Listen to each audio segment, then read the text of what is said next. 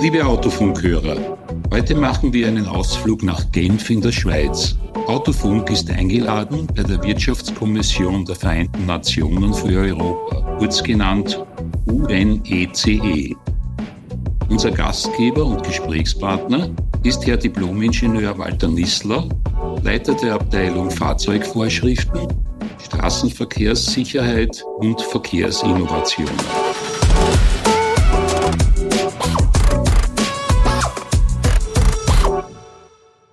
Herr Nissler, danke für die Einladung und herzlich willkommen bei Autofunk.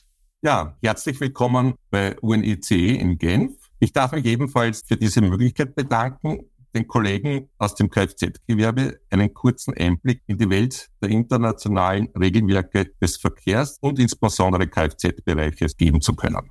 Herr Nissler, können Sie unseren Zuhörern mit wenigen Worten, wenn möglich, Ihre Tätigkeit beschreiben? Ja, äh, meine Aufgabe hier bei UNECE e, äh, ist es das internationale Regelwerk, das äh, die Verkehrsvorschriften, die Fahrzeugvorschriften für einerseits Genehmigung, andererseits auch Fahrzeugüberprüfung und Elemente von Innovationen im Verkehrsbereich zu betreuen. Dies wird gemacht in Form von äh, internationalen Konventionen und äh, Übereinkommen, die die diversen Bereiche abdecken. Wie entstehen diese UN-Regelungen?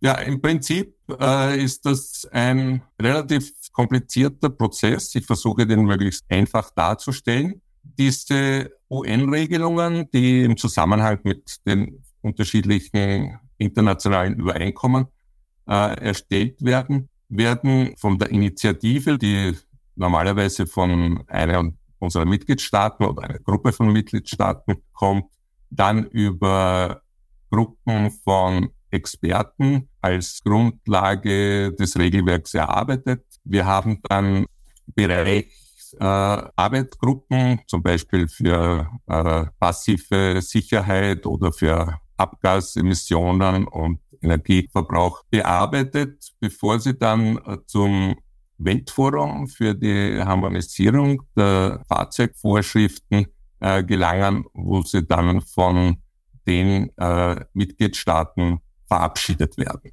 Insgesamt haben wir, nur um, um den Umfang äh, zu, zu, sagen, wir haben das Weltforum, sechs Arbeitsgruppen für die bestimmten Bereiche und dann noch ungefähr 40 äh, Expertgruppen, die an diesen Regelwerken arbeiten. Das sind im Gesamten ungefähr 4000 Experten auf der gesamten Welt, die da ihren Beitrag dazu leisten. Also eine sehr komplexe Angelegenheit, oder?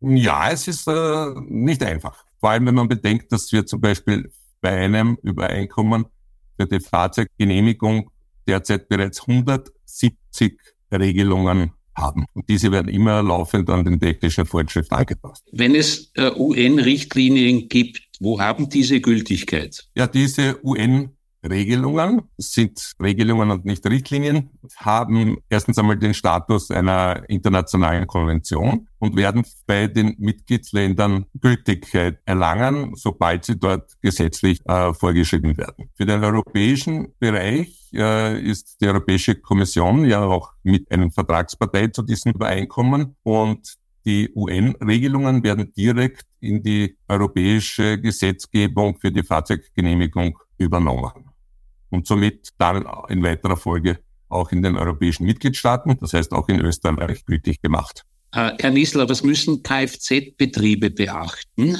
Sie haben erwähnt in unserem Vorgespräch, äh, es gibt Anpassungen bei der Paragraph 57a Überprüfung. Ja, ähm, wir haben auch eine, ein Übereinkommen über die periodische Fahrzeugprüfung in unserem Arbeitsbereich. In diesem Zusammenhang haben wir in der letzten Sitzung im November die Möglichkeit für die Dieselabgastests bei der periodischen Überprüfung, bei der Pickelüberprüfung, das System der Partikelnummerzählung als Alternative zur Trübungsmessung beschlossen. Im europäischen Bereich ist dieses System derzeit als eine Empfehlung äh, enthalten, aber es würde mich nicht wundern, wenn kurz- oder mittelfristig äh, dann auch von der europäischen Gesetzgebung diese Partikelmessung in die Richtlinie eingearbeitet wird. Äh, Herr Nissler, dann noch die Frage, äh, was erwartet äh, Kfz-Betriebe in der nahen Zukunft? Ah ja, ein Bereich, der uns derzeit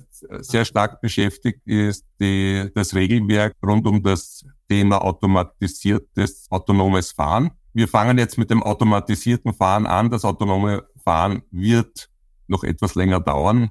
Äh, die Technologie ist noch nicht da, auch obwohl in verschiedenen Herstellern äh, missbräuchliche äh, Terminologie verwendet wird. Wir haben die Vorschriften für automatisiertes Fahren auf Autobahnen bereits erarbeitet. Die sind auch anwendbar. Es gibt dazu schon für drei Fahrzeugtypen Genehmigungen. Es ist natürlich, äh, vorher sind das High-End-Produkte. Eines hat einen Stern und äh, da ist für Deutschland zuerst einmal äh, zugelassen, weil das Fahrzeug braucht ja auch äh, die Genehmigung, dass sie die Straßenverkehrsvorschriften der Staaten, in dem es diese Systeme einsetzen darf, auch äh, beherrschen kann. Und obwohl wir die Straßenverkehrsvorschriften ziemlich ähnlich haben, sind sie doch recht unterschiedlich. Und äh, daher sind das äh, erst die ersten Zulassungen national begrenzt.